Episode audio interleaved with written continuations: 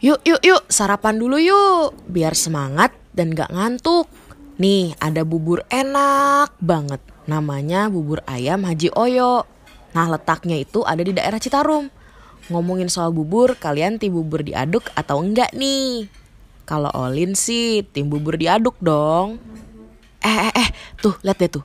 Mas-masnya yang jual bubur lagi atraksi. buburnya pakai dibalik-balik gitu tuh biasanya buat nunjukin kalau bubur ayam Haji Oyo ini punya tekstur yang super kental. Sehingga kalau mangkuknya dibalik gak bakal tumpah. Selain itu, bubur ayam di sini disajikan polos aja nggak pakai kuah dan lain-lainnya. Tapi udah gurih loh. Jadi nggak sabar ya mau cobain.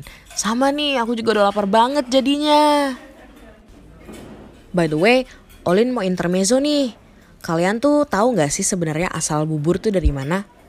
Nah, Olin tahu nih jawabannya nih. Bubur itu tuh termasuk makanan penduduk Asia.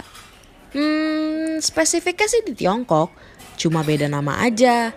Kalau sampai di Indonesia sebutannya bubur. Kalau di Tiongkok, bubur itu disebut kanji namanya. Dulu bubur itu tuh udah muncul pas zaman sebelum Masehi loh. Jadi lebih dari ya sekitar 2000 tahun yang lalu lah. Awalnya bubur itu ditemuin sejak zaman Kaisar Kuning lagi berkuasa. Kaisar Kuning ini nih namanya Kaisar Suanyuan Huangdi.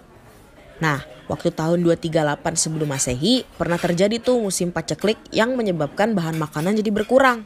Makanya si Kaisar Kuning ini bingung dan mikirin gimana ya caranya mengolah makanan supaya jadi lebih banyak. Nah, Waktu dia lagi makan nasi sama sup, si kaisar ini nyampurin sup panas di atas nasi dan ngebuat nasinya mengembang menjadi seperti bubur. Nah dari situ kaisar langsung nyuruh juru masak untuk masak beras sampai jadi bubur supaya bahan makanan untuk rakyatnya jadi lebih banyak. Wah solutif banget nih pemimpin kayak gini nih.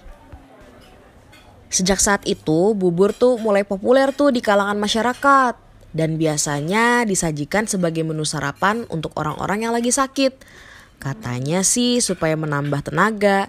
Makanya itu sampai sekarang bubur itu identik banget sama sarapan pagi supaya orang-orang bisa ngisi tenaga sebelum beraktivitas. Eh eh eh udah beres ya makannya ya? Yuk gantian yuk tempat duduknya sama yang lain. Lagi antri tuh.